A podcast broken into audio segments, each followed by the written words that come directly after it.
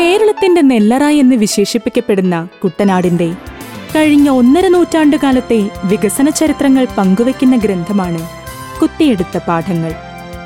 കുട്ടനാടിന്റെ ഈ ചരിത്രത്തിലേക്ക് ഒരെത്തിനോട്ടം. ചരിത്രാതീത കാലം മുതൽ പ്രകൃതിയും മനുഷ്യനും കൈകോർത്ത് രൂപപ്പെടുത്തിയ മനോഹരമായ ഒരു ഭൂപ്രദേശമാണ് കുട്ടനാട്. കുട്ടനാട് എന്ന ഭൂഭാഗം ഏതാണ്? ഇന്ന് നാം വിവക്ഷിക്കുന്ന ഭൂപ്രദേശം തന്നെയാണോ എന്നും കുട്ടനാടായിരുന്നത്? കുട്ടനാട് എന്നത് എല്ലാ കാലത്തും ഒരേ അതിരടയാളങ്ങളുള്ള പ്രദേശമായിരുന്നില്ല. ആറാം ശതകത്തിൽ നല്ല തമിഴ് സംസാരിക്കുന്ന ദേശത്തിനെ ചെന്തമിഴ്നാട് എന്നാണ് പറഞ്ഞിരുന്നത്. ചെന്തമിഴ്നാട്ടിലെ പന്ത്രണ്ട് വിഭാഗങ്ങളിലൊന്നായിരുന്നു കുട്ടനാട്. തൊൽക്കാപ്പിയത്തിലും ഈ പന്ത്രണ്ട് നിലങ്ങളെ പരാമർശിക്കുന്നുണ്ടെന്ന് ഇളംകുളം കുഞ്ഞൻപിള്ള സമർത്ഥിക്കുന്നുണ്ട്. ഈ പന്ത്രണ്ട് നാടുകളും സംഘകാലത്ത് തന്നെ ഉണ്ടായിരുന്നു എന്നതിന് തെളിവാണിതെന്നും ഇളംകുളം പറയുന്നുണ്ട്. കന്യാകുമാരിക്ക് വടക്ക് നാഞ്ചിനാട്. ഇത് സംഘകാലത്തിന് ശേഷം വന്ന പേരാണ്. വിഴിഞ്ഞത്തിന് കുറേ വടക്ക് മുതൽ കൊല്ലത്തിന് സമീപം വരെ വേണാട്. കൊല്ലത്തിന് വടക്ക് കായലുകളും പള്ളങ്ങളും നിറഞ്ഞ കുട്ടനാട്. ഇതാണ് ഈ പുസ്തകത്തിലെ പരാമർശം. കേരളത്തിന്റെ വടക്കേ അറ്റമായിരുന്നു പൂഴിനാട്. തെക്കേ അറ്റം നാഞ്ചിനാട്. അതിന് വടക്ക് വേണാട് പിന്നെ കുട്ടനാട്. കുട്ടനാടിന് വടക്ക് കുടനാട്. അതിന് വടക്ക് കർക്കാനാട്. വടക്കേയറ്റം പൂഴിനാട്. ഇങ്ങനെയായിരുന്നു കന്യാകുമാരി മുതൽ മംഗലാപുരം വരെയുള്ള ദേശങ്ങളുടെ വിഭാഗം. വേണാടിന് വടക്ക് കൊല്ലം ജില്ലയുടെ കുറച്ചു ഭാഗങ്ങളും ഇന്നത്തെ ആലപ്പുഴ കോട്ടയം എറണാകുളം ജില്ലകളും പത്തനംതിട്ടയുടെ ഭാഗങ്ങളും ചേരുന്നതായിരുന്നു കുട്ടനാട് എന്ന് അനുമാനിക്കണം. ചേരമാൻ പെരുമാക്കന്മാർക്ക് മുൻപ് തന്നെ മലയാള രാജ്യം ചേരരാജാക്കന്മാർക്ക് അധീനമായിരുന്നു എന്നും കേരളം അല്ലെങ്കിൽ ചേരളം എന്ന പദം ചേരം എന്ന പദത്തിന് കർണാടക ഭാഷയിൽ ഉച്ചരിക്കുന്ന ശബ്ദഭേദമാണെന്നും റവറൻ ഫോൾക്സിനെ അവലംബിച്ച് കെ പി പത്മനാഭമേനോൻ പറയുന്നുണ്ട്. ചേരരാജ്യത്തിൽ അഞ്ച് നാടുകൾ ഉണ്ടായിരുന്നതിൽ നാലും മലയാളത്തിലായിട്ടാണ് കാണുന്നത്. ഇവ നാലും അറബിക്കടലിന്റെ തീരത്ത് പടിഞ്ഞാറേക്കരയിൽ സ്ഥിതി ചെയ്തിരിക്കുന്നു. വടക്ക് നിന്ന് തെക്കോട്ടായി പറയുമ്പോൾ വടക്കേ അറ്റത്ത് പൂഴിനാട്. ഇത് എന്തെന്ന് സുവ്യക്തമാണല്ലോ?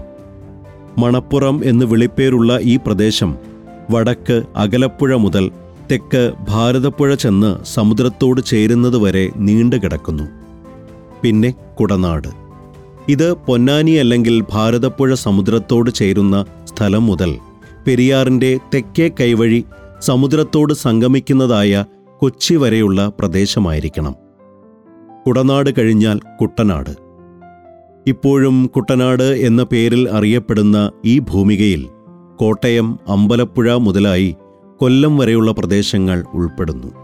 കുട്ടനാട് എന്ന തമിഴ് പദത്തിന്റെ അർത്ഥം കുട്ടങ്ങൾ അഥവാ കായലുകൾ ധാരാളമുള്ള പ്രദേശം എന്നാണ്. ഇത് ഇപ്പോൾ കുട്ടനാട് എന്ന് വിളിച്ചു വരുന്ന പ്രദേശത്തിന്റെ സ്ഥിതിക്ക് യോജിച്ചുമിരിക്കുന്നു. ഇതിന് തെക്ക് കന്യാകുമാരിക്കടുത്തുവരെ വെണ്ണാട് അല്ലെങ്കിൽ വേണാട്. ഇതിപ്പോഴും വേണാട് അല്ലെങ്കിൽ തിരുവിതാംകൂർ രാജ്യത്തിന്റെ തെക്കേ അറ്റമാണ്. വെണ്ണാട് എന്ന പദത്തിന് മുളകൾ ധാരാളമുള്ള പ്രദേശമെന്നാണ് അർത്ഥം. ആ പ്രദേശത്ത് കാടുകളിൽ മുളക്കൂട്ടങ്ങൾ സമൃദ്ധിയായി കാണുന്നതുകൊണ്ട് ഈ പേര് ഉണ്ടായതായിരിക്കാം. കുട്ടനാടിന്റെ കിഴക്ക് പുറമേയുള്ള കക്കനാട് അല്ലെങ്കിൽ പാറകളുള്ള പ്രദേശമാണ് അഞ്ചാമത്തെ നാട്. സംഘകാലത്ത് കേരളത്തിലെ ആവാസ കേന്ദ്രങ്ങൾ തുടർച്ചയുള്ളവയായിരുന്നില്ല. കടൽ തീരത്തുള്ള തുറകളും ഏഴിമല വാഗൈ മാന്തൈ പന്തർ തൊണ്ടി മുസിരി ഉൾപ്രദേശത്തെ പടകൾ എന്ന സ്ഥലങ്ങളുമാണ് ഉണ്ടായിരുന്നത്. മുസിരിക്ക് തെക്ക് പെരിപ്ലിസിൽ പറയുന്ന ബക്കാരെ നെൽസിന്ത ബലിറ്റ എന്നിവയെക്കുറിച്ചും തെക്കേയറ്റത്ത് ആയ്ക്കുടി കോട്ടാർ എന്നിവയെക്കുറിച്ചും മാത്രമാണ് അറിവുള്ളതെന്ന് കെ എൻ ഗണേഷ് ചൂണ്ടിക്കാണിക്കുന്നു. കേരളത്തിലെ കർഷക സമുദായങ്ങളുടെ ആരംഭഘട്ടം ചേരകാലമായിരുന്നുവെന്നും പൂഴിനാട് കുട്ടനാട് കുടനാട് എന്നീ നാടുകൾക്ക് ചേരന്മാരുമായി ബന്ധമുണ്ടായിരുന്നുവെന്നും ചേരന്മാർ കാട് വെട്ടി കൃഷി ചെയ്തിരുന്നു എന്ന പരാമർശങ്ങളുണ്ട് എന്നും കെ എൻ ഗണേഷ് പറയുന്നുണ്ട്. കുട്ടനാടിന്റെ പ്രാമാണികത്വത്തെക്കുറിച്ച് ദലിത് ബന്ധു എൻ കെ ജോസ് വാചാലനാകുന്നുണ്ട്. പാണ്ടിനാടിന് പടിഞ്ഞാറ് വ്യക്തിത്വമുള്ള നാട് കുട്ടനാടായിരുന്നുവെന്ന് അദ്ദേഹം പറയുന്നു. കേരളവും തമിഴ്നാടുമായുള്ള ബന്ധം നിലനിന്നത് കുട്ടനാടിലൂടെ ആയിരുന്നു എന്നും അദ്ദേഹം വാദിക്കുന്നുണ്ട്. കുട്ടനാടിന്റെ വടക്ക് കുടനാടായിരുന്നു. കുട്ടനാടും കുടനാടും ചേരുന്ന പ്രദേശത്തിന്റെ വടക്കതിര് പളനിവാരവും കിഴക്കതിര് ചെങ്കോട്ടയുമാണെന്ന് മെക്കൻസിയെ ഉദ്ധരിച്ചുകൊണ്ട് ദലിത് ബന്ധു പറയുന്നു ഇതിനെ സാധൂകരിക്കുന്ന തരത്തിൽ മലബാർ മാനുവലിലെ ഉദ്ധരണിയും ദലിത് ബന്ധു ചൂണ്ടിക്കാണിക്കുന്നുണ്ട്. വാസ്തവത്തിൽ ചേരനാടിന്റെ അതിരുകൾ എന്ന നിലയിലാണ് മലബാർ മാനുവലിലെ ഈ പരാമർശം. അറിയാം കുട്ടനാടിന്റെ ചരിത്രവും അതിജീവന അനുഭവങ്ങളും ഡി സി ബുക്സ് പ്രസിദ്ധീകരിച്ച കുത്തിയെടുത്ത പാഠങ്ങൾ എന്ന പഠനഗ്രന്ഥത്തിലൂടെ.